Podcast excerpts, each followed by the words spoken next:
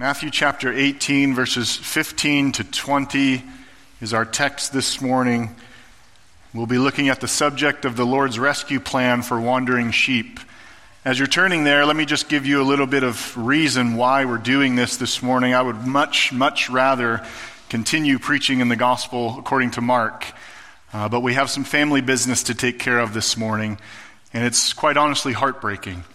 Uh, there is a discipline issue, which I will clarify a little bit more before we take the Lord's Supper together, which is the sign of the new covenant and a reminder to us of our fellowship with the Lord Jesus Christ and of our fellowship with one another as well. So I'll tell you more specifics about that in just a moment as it has sadly come to the point of what you'll see as step three in the church discipline process of telling it to the whole church. Uh, but uh, I'll, I'll, keep the specifics a little bit more uh, concealed for now as we work our way through Matthew chapter 18. Uh, we have not had to do this since I've been pastor here, and uh, none of the elders could remember the last time that Applegate Community Church has had to do this either. So we thought it would be helpful then if we walk through the Lord's instructions to us as a church body. If you've become a member since, you've, since I've been here, then you have done this, though uh, passages always strike you a little bit differently when you, when you sort of need them. Uh, if you've become a member before I was here, I assume that you went through this process as well, and we just may have to, to shake the dust off a little bit. So, if you would please follow along with me as I read Matthew chapter 18, verses 15 to 20. If your brother sins against you, Go and tell him his fault between you and him alone. If he listens to you, you have gained your brother. But if he does not listen, take one or two others along with you, that every charge may be established by the evidence of two or three witnesses. If he refuses to listen to them, tell it to the church. And if he refuses to listen even to the church, let him be to you as a Gentile and a tax collector. Truly, I say to you, whatever you bind on earth shall be bound in heaven, or more literally, shall have been bound in heaven. And whatever you loose on earth shall have been loosed in heaven. Again, I say to you, if two of you agree on earth about anything they ask, it will be done for them by my Father in heaven. For where two or three are gathered in my name, there I am among them. Let's pray together. Lord Jesus, we need your help. As a poor, weak sinner, I need your help. As a heartbroken pastor, I need your help. And as a church body who loves you and loves one another, we need your help. And the brother whom we will talk more specifically about later, Lord, needs your help and needs our help. We rejoice that you have not left us without any instructions. You've not left us to scratch our head wondering what we're supposed to do now, but you've told us exactly what we're supposed to do now. And you've told us that it's not for the purposes of ostracizing someone, but it's for the purposes of restoring someone. Lord, we want to gain our brother. So, as we walk through this passage together as a family, the family of God, pray that you would be our teacher and you would help us. Help us to have the wisdom we need. Help us even to have the creativity that we need to gain our brother. We believe what you say, Lord, that man shall not live by bread alone, but by every word that proceeds from the mouth of God.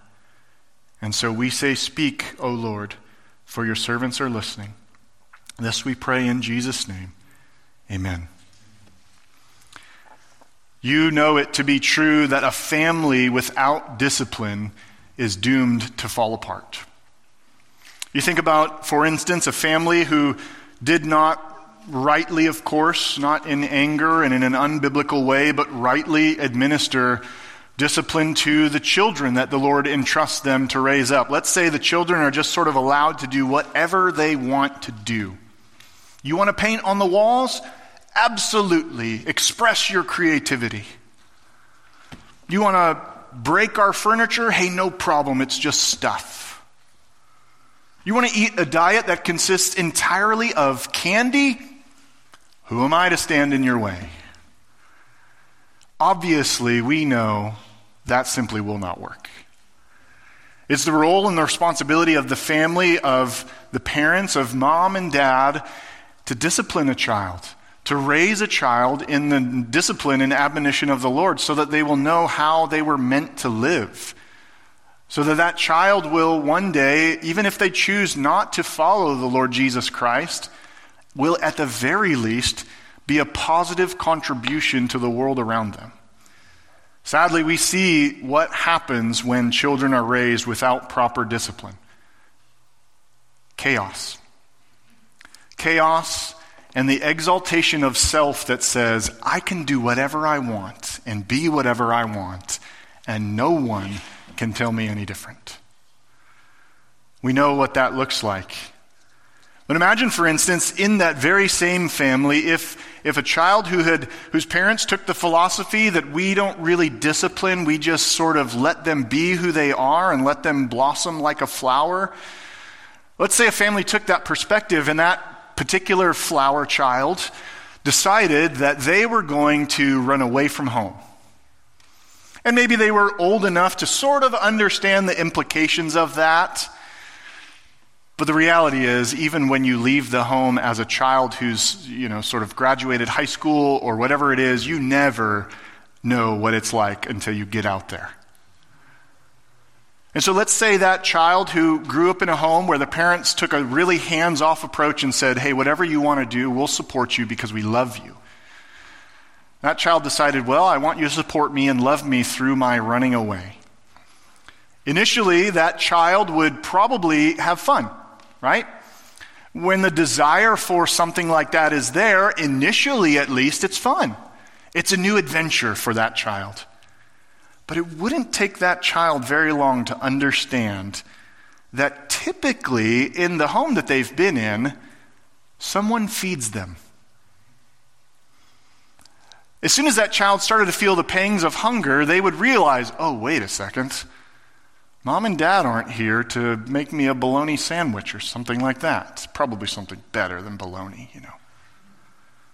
It wouldn't take very long for that child to realize that it was not a good decision to run away from home.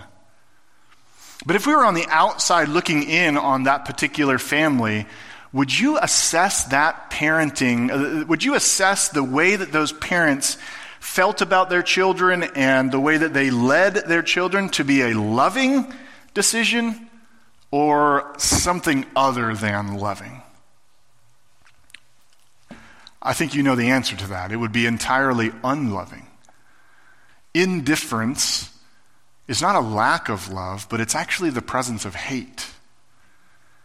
It would be the it would be the equivalent of cutting life support off from someone who is desperately clinging to it. Now, as we think about the subject before us today and in this particular matter, I just want to tell you from the very beginning how thankful I am. Thankful because I know you love and believe the Word of God. Thankful because I know you love the Lord. Thankful because I know you love one another. Thankful because I know that you want to follow what God's word says, even if it's difficult and painful and, and sometimes makes you sad. So I'm so thankful.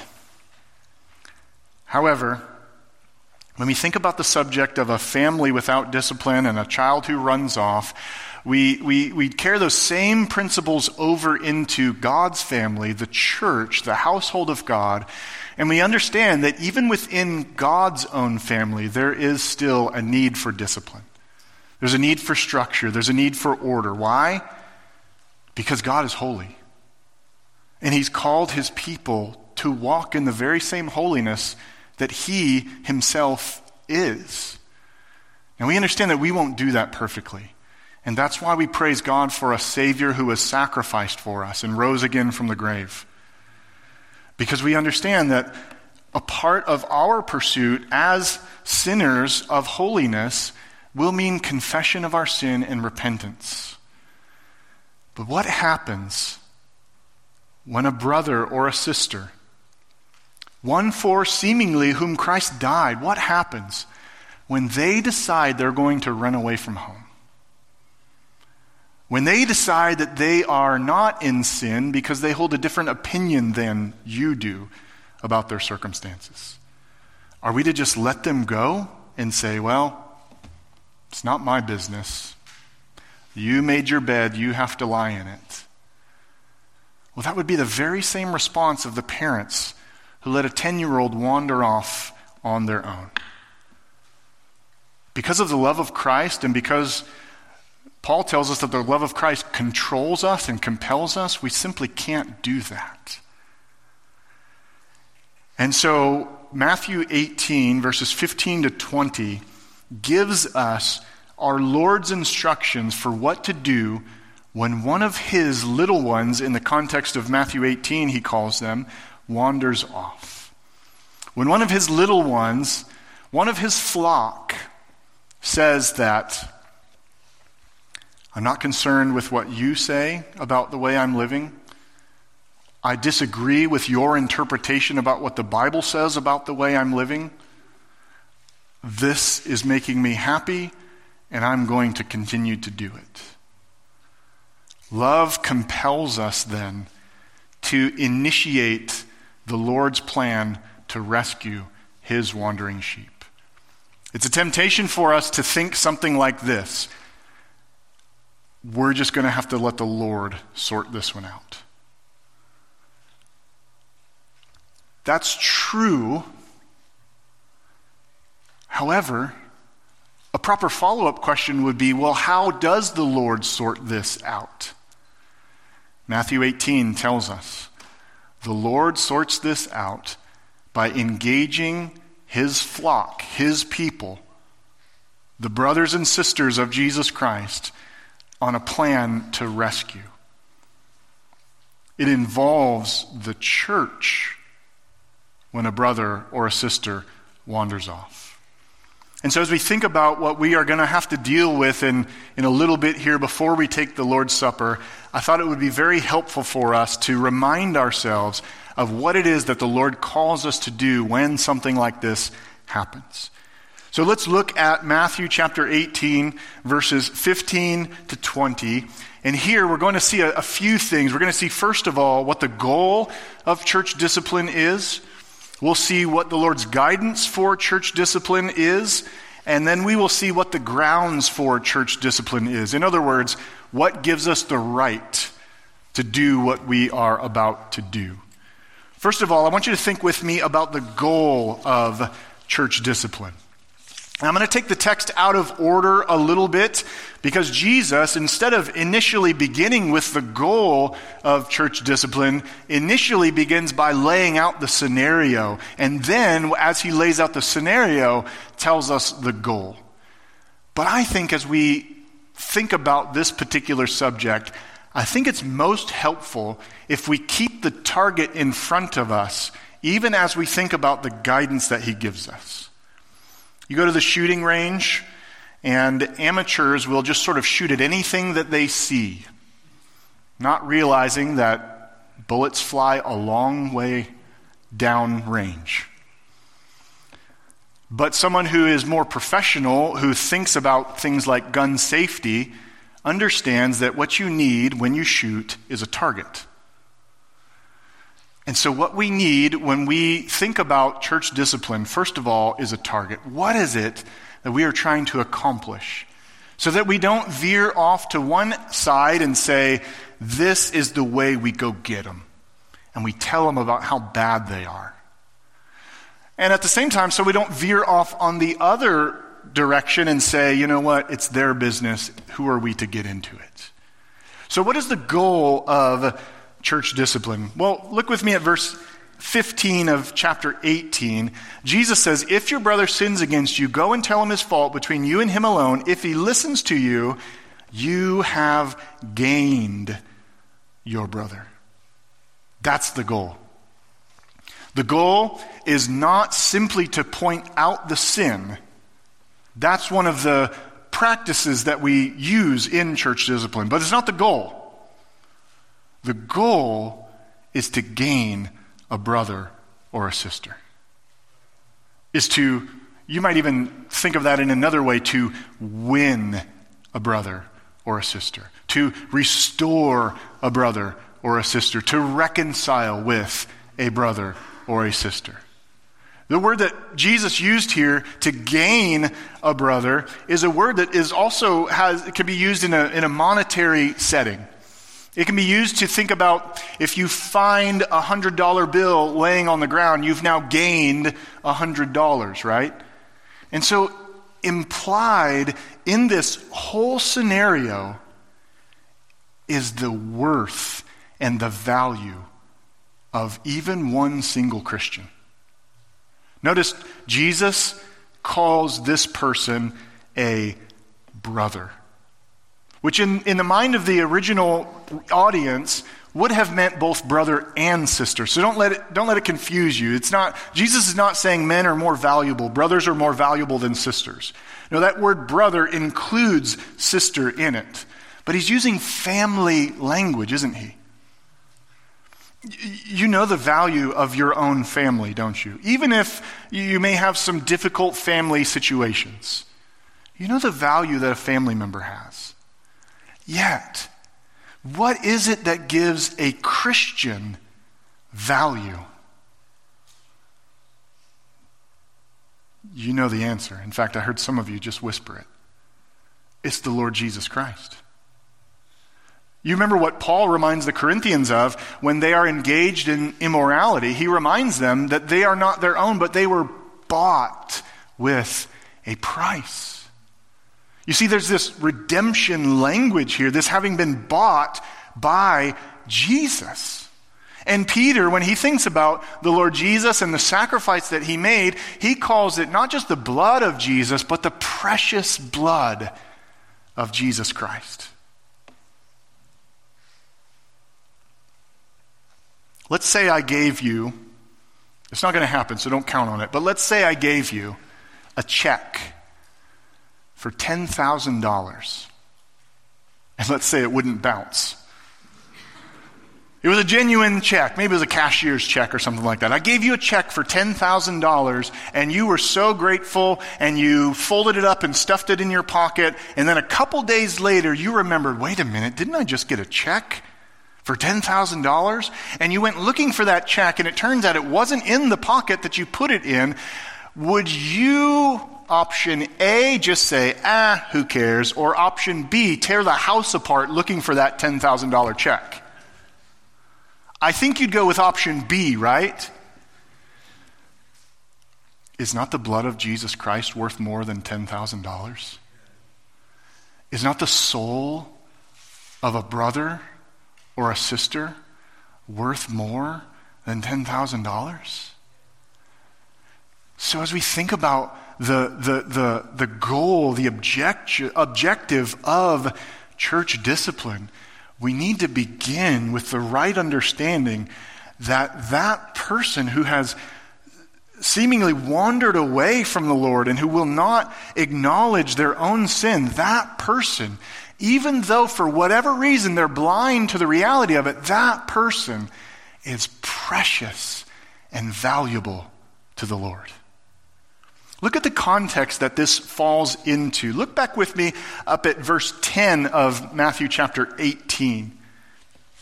Jesus has been laying out for us what it is to be great in the kingdom of heaven. And, and just like he did in Mark, he's been calling his disciples little children or little ones. He explains in verse 7 about the temptations to sin and pronounces a woe to those to, from whom temptations come. And then in verse 10, he tells the parable of the lost sheep, which we often use as, a, as an evangelism passage. And it kind of is. But that's not really what Jesus is talking about so much. Because you'll notice that it goes right into church discipline.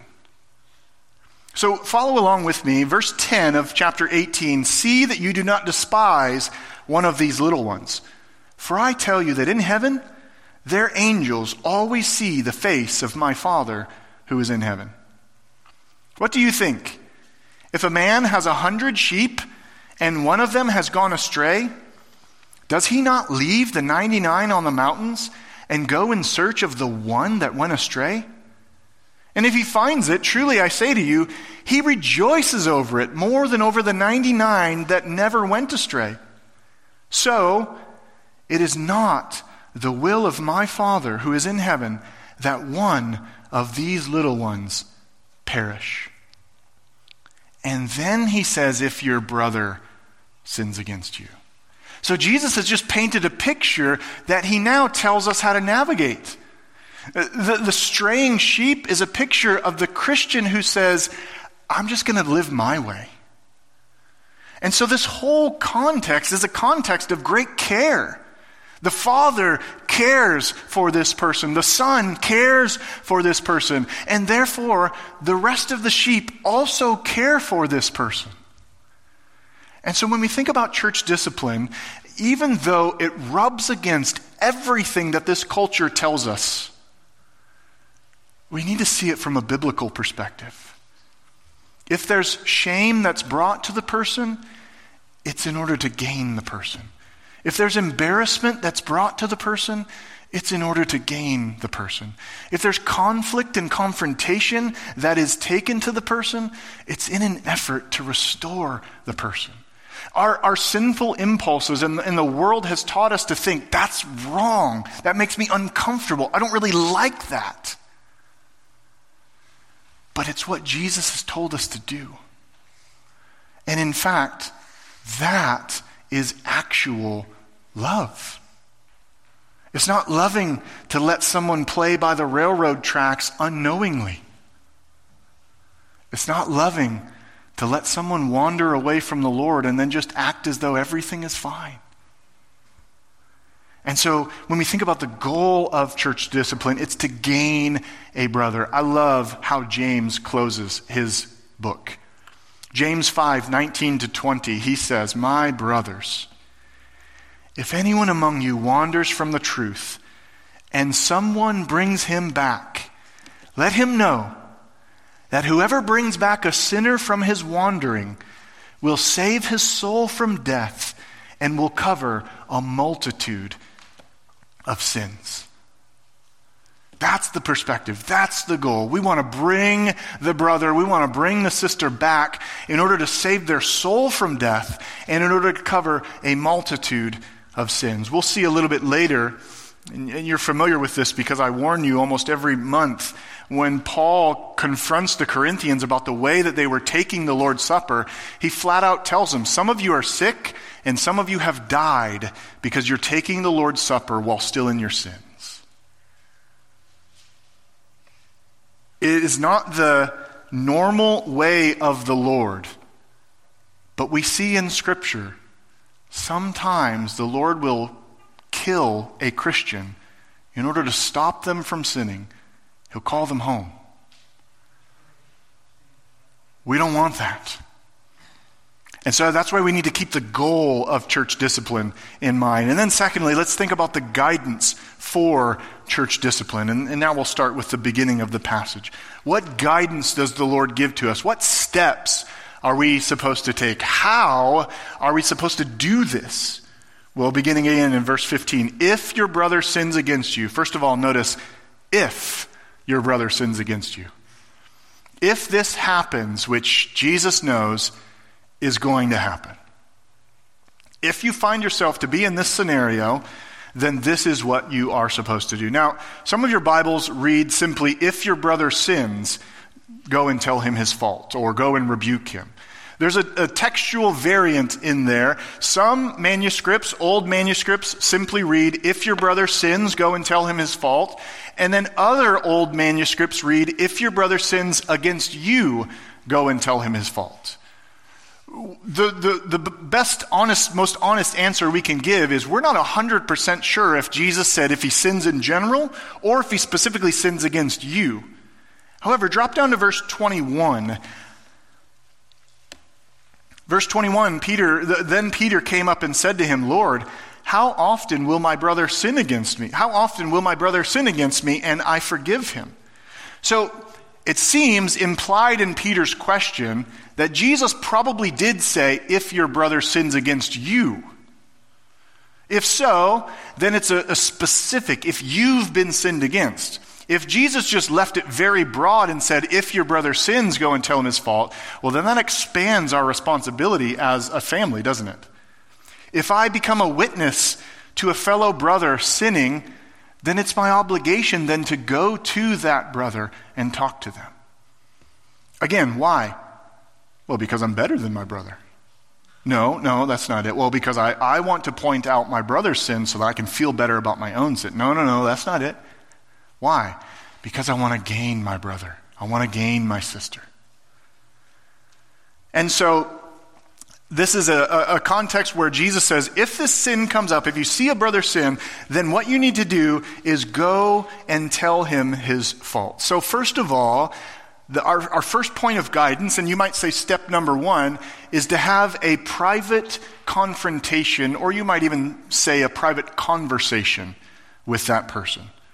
Verse 15 teaches us step number one have a private conversation or confrontation with that person. How do we know it's supposed to be private? Well, he says, between you and him alone. That's what, uh, that's what the, Lord's intention is. If, if I witness a sin, uh, and if that sin has been committed against me, then the responsibility falls on, on who to deal with that issue? Does it fall on the one who sinned? No.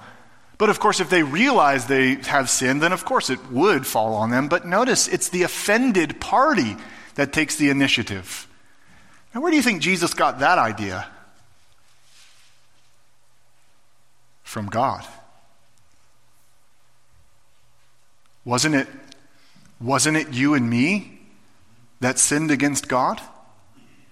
And wasn't it God that initiated his rescue plan of the Lord Jesus? You see, this is just another way that the church reflects the gospel of Jesus Christ. The one who has been offended says, you know what? I love Jesus. I'm going to obey Jesus. I have to do what Jesus told me to do. But it's also supposed to stay private. You don't go and tell everybody else about it. You see, we have to avoid the temptation to gossip. And even the, the, the temptation to gossip while concealed neatly in a prayer request. I just want you to, you know, there's a situation uh, if you would just be willing to pray for it, this is what happened, so and so did this to me, and I really don't know what to do about it. And if you just, you know, uh, I just want to let you know to pray about it. I'm just thinking about it. Oh, that, that's just as sinful. Proverbs 11:13 says, "Whoever goes about slandering reveals secrets, but he who is trustworthy in spirit keeps a thing covered." Proverbs 20:19 says, "Whoever goes about slandering re- reveals secrets. Therefore, do not associate with a simple babbler, with the loose-lipped, the one who's always talking about everybody else's business."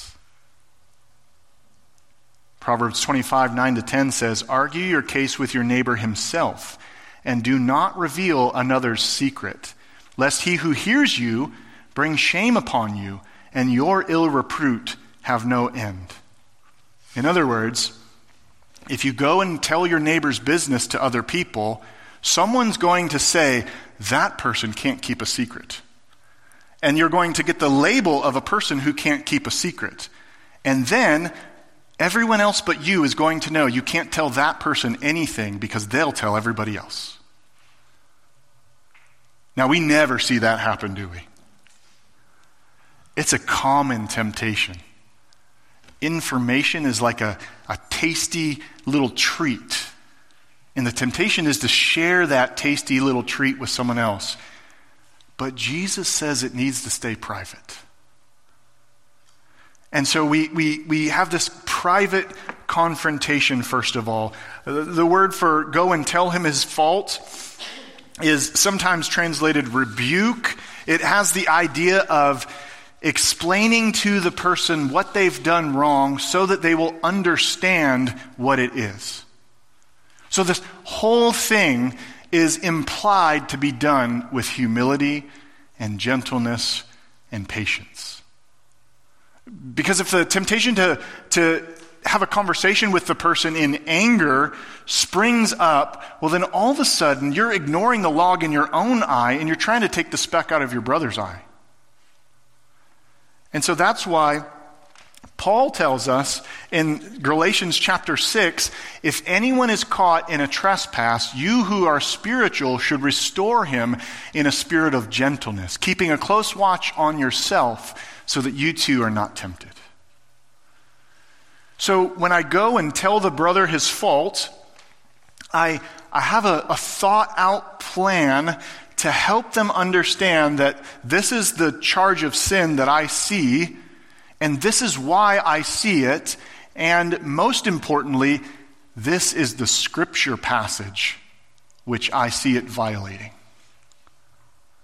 It's easy to be offended, isn't it?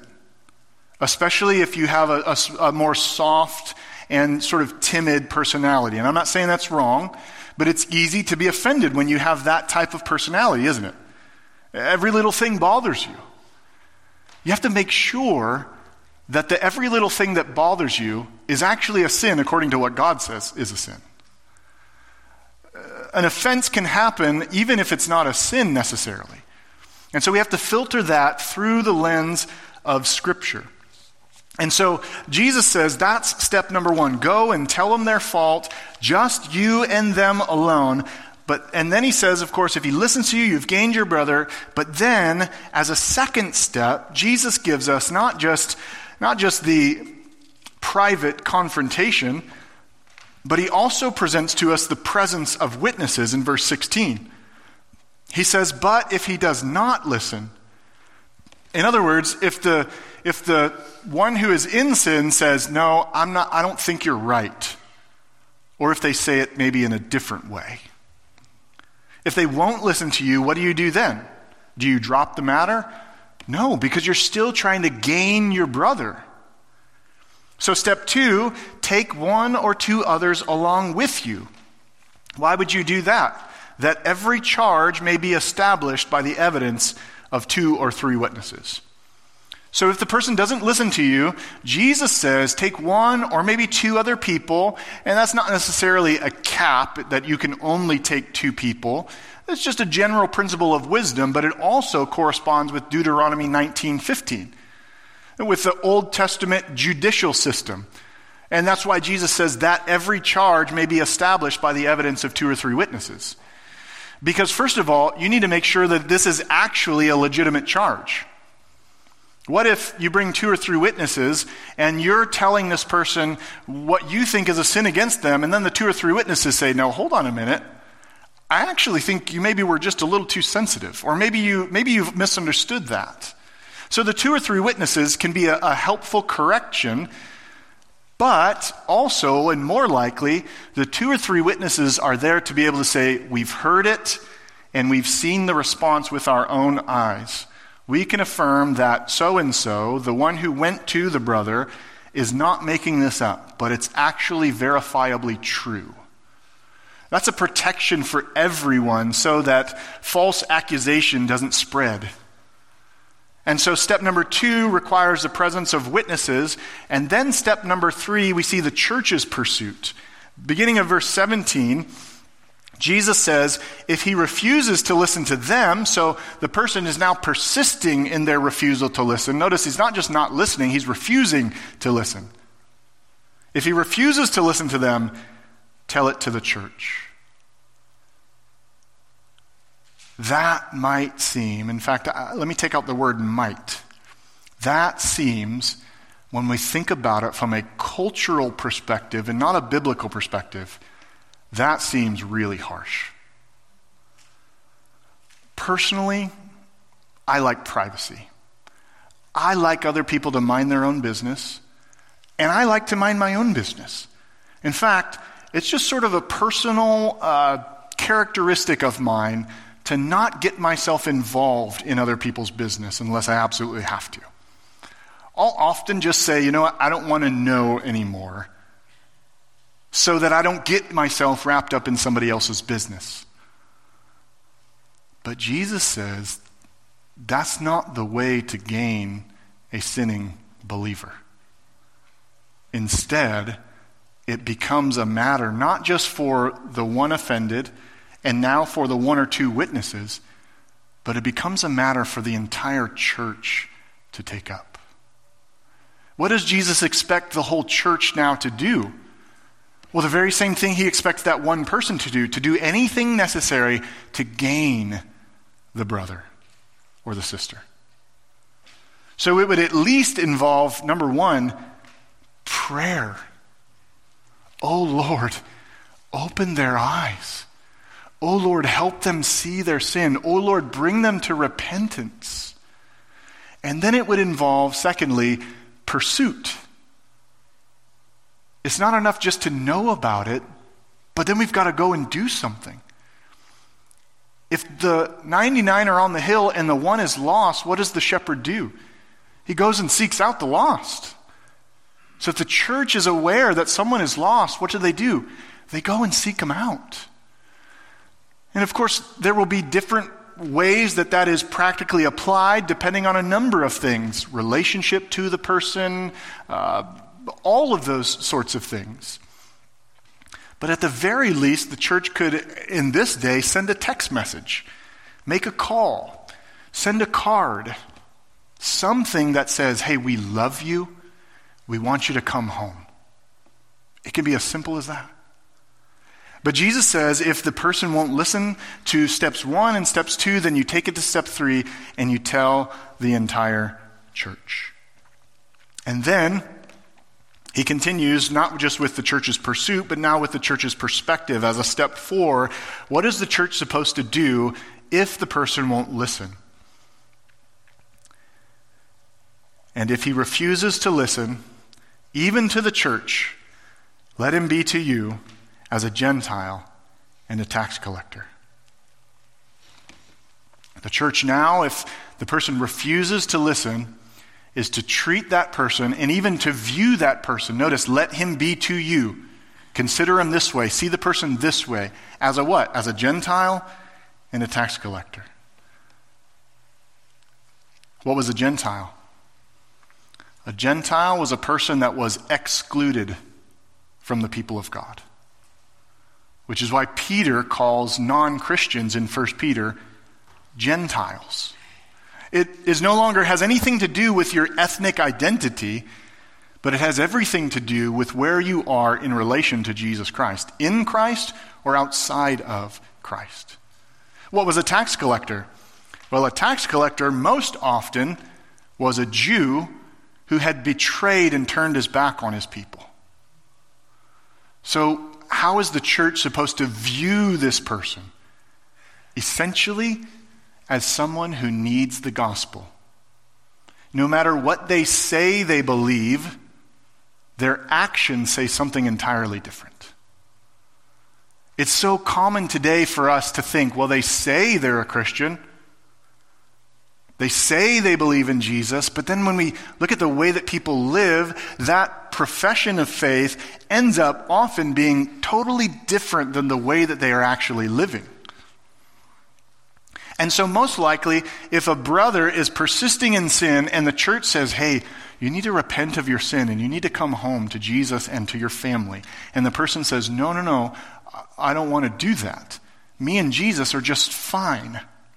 This is what Jesus wants for me. Sometimes that happens. And so the church is then to say, no, actually, you're not living like you're following Jesus. You can't hold on to your sin and hold on to the Savior all at the same time. And so uh, there are various things that the Apostle Paul says to emphasize what that means and to highlight what that means. In 1 Corinthians 5, he said that the sinning brother was to be put out from among them, to put out of the fellowship, which is just another reason why church membership is so important. Because church membership puts the church's stamp of approval, the local church's stamp of approval, on a person's profession of faith in Jesus Christ. Can a church see into the soul of someone and know with 100% confidence if they've been regenerated? No. So, what does a church do then? A church assesses their profession of faith in Jesus Christ and assesses their lifestyle as they walk out that faith. How can you put someone out of something they've never been brought into in the first place? And furthermore, is it our responsibility as Applegate Community Church to step into the lives of someone in, say, Ruch Community Bible Church? I mean, maybe if they're a friend, someone that we love, and, and, you know them well and you have a good relationship, you might say, hey, what, what's going on? But it's the business of each local church to step into the lives of its own members who say, I'm not going to do what God tells me to do.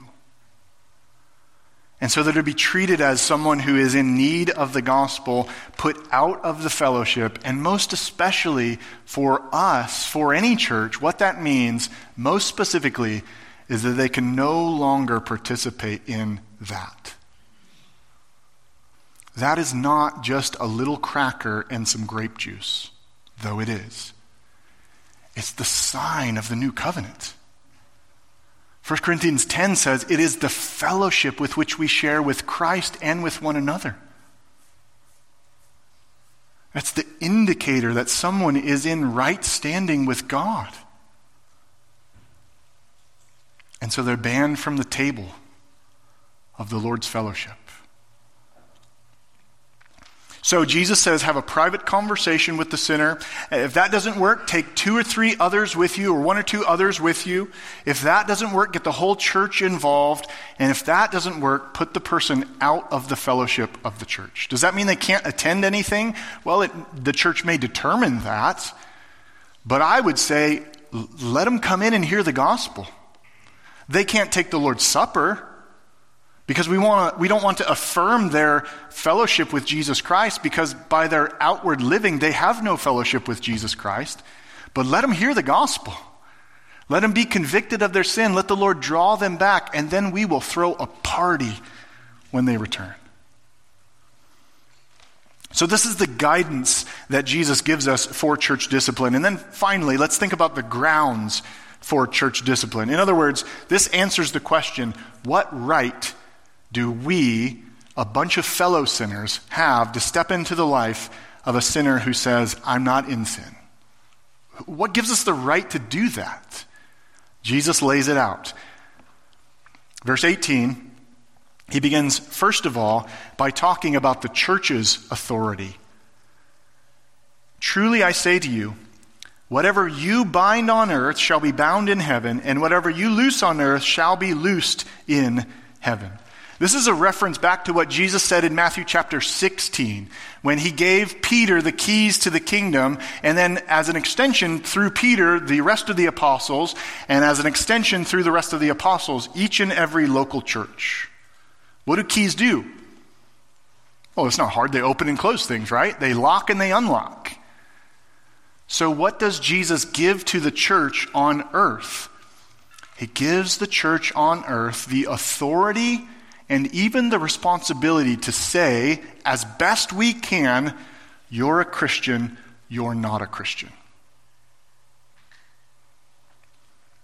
What's this binding and this loosing language?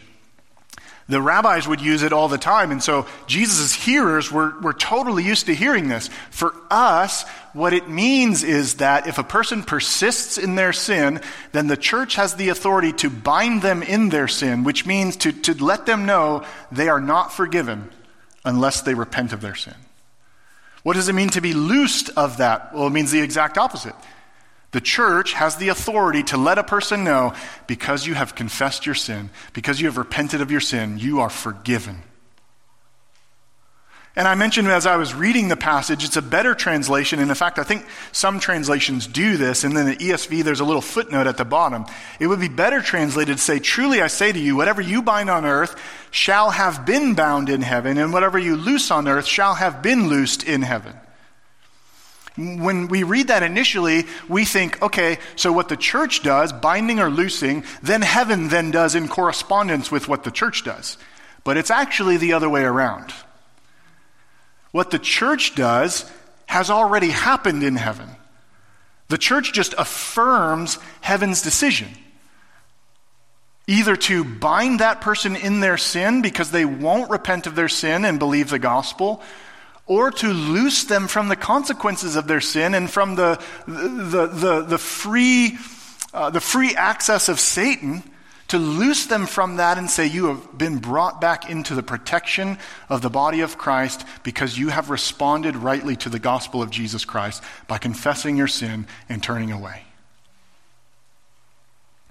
So when the church does this, it's already been done in heaven. It's not that we tie the Father's hands. We did it, Lord, so now you have to do it. No, no, no. The Lord says, This is what I do, and therefore this is what my church must do. So we see the, the first grounds for church discipline is the church's authority. And then in verse 19 is the Father's approval. And verses 19 and 20 are some of the most misunderstood and taken out of context verses in all of the Bible. This is what gets slapped on every prayer meeting when nobody shows up except two or three people, right? Well, the church didn't show up, but there's two or three of us here, and the Lord says, whatever, whoever gathers in his name, he's with them. You know the good news about the presence of the Lord? He's always with you. Even if you were to be alone by yourself in a prison cell, he's there. This is an affirmation of the church's discipline process. And so, verse 19 says, Again, I say to you, if two of you agree on earth about anything they ask, it will be done for them by my Father in heaven.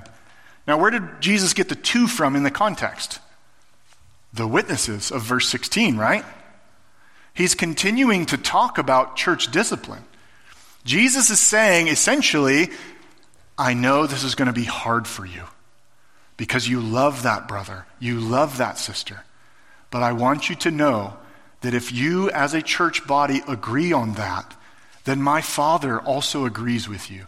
It's the approval of the Father that you have. In fact, you're just falling in line with what heaven has already decided. And then not only the Father's approval, but verse 20, the presence of Jesus. For where two or three are gathered in my name, there am I among them. I'm so glad that Jesus told us that. Because as we as elders have worked through this present church discipline process, I can tell you, I don't want to do it. In my flesh, I don't want to do it. It breaks my heart to do it. I will probably start crying very soon to do it.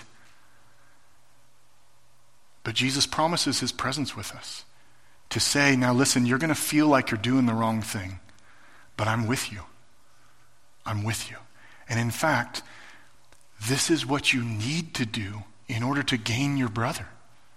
Because if you just let them go, then who's going to tell them that they're wrong?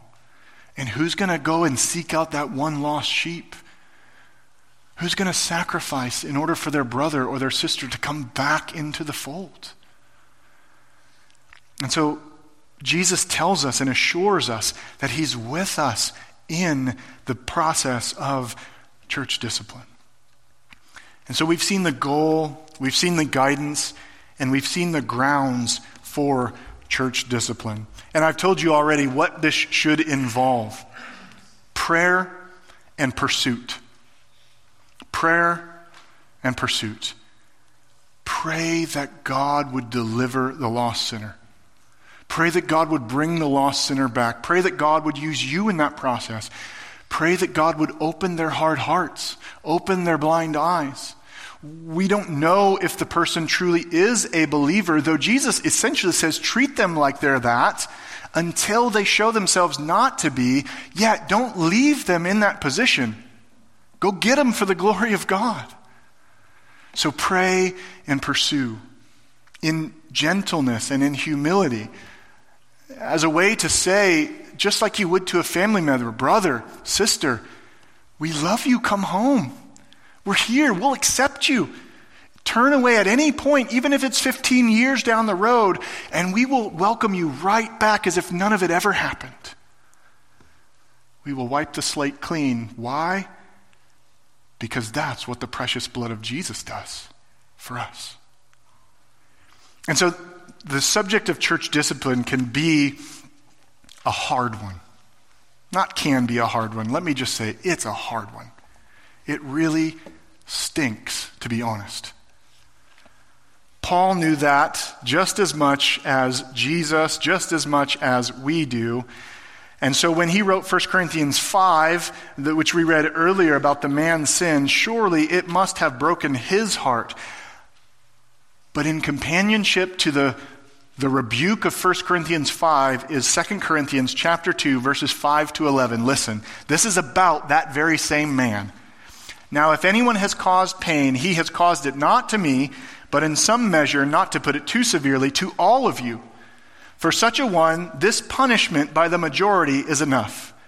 So you should rather turn to forgive and comfort him, or he may be overwhelmed by excessive sorrow. So I beg you to reaffirm your love for him. For this is why I wrote, that I might test you and know whether you are obedient in everything. Anyone whom you forgive, I also forgive. Indeed, what I have forgiven, if I have forgiven anything that has been, has been for your sake in the presence of Christ, so that we would not be outwitted by Satan. For we are not ignorant of his designs. So the man repented. And then the church didn't know what to do with that. So Paul wrote him another letter and said, Hey, your brother's home. Love him, forgive him Restore him. You've done enough. Now welcome him back into the family. And, and why would we do that, Paul? Because I don't want you to be outwitted by Satan. Because you're aware of his schemes. You know what Satan likes to do. Satan loves to make you think that you're not forgiven in Jesus Christ. But that's a lie. And so church discipline is hard but in the hardness, there's hope. Our hope springs eternal, we've sang. There's hope. Satan would want us to think that church discipline is mean, but we will not be outwitted by him. Satan would want us to think that a person has the right to make their own choices, but we will not be outwitted by him. Satan would want us to think that once a confessing Christian chooses a life of sin, then that's the end of the story. But we will not be outwitted by him. There's always hope as long as the Savior is on the throne and there's breath in the sinner's lungs. Let me close us in prayer, and then I want to tell you more specifically about what it is that we're doing here today. Heavenly Father, thank you for the guidance you've given to us in the Lord Jesus Christ. Help us, O Lord. We pray in his name. Amen.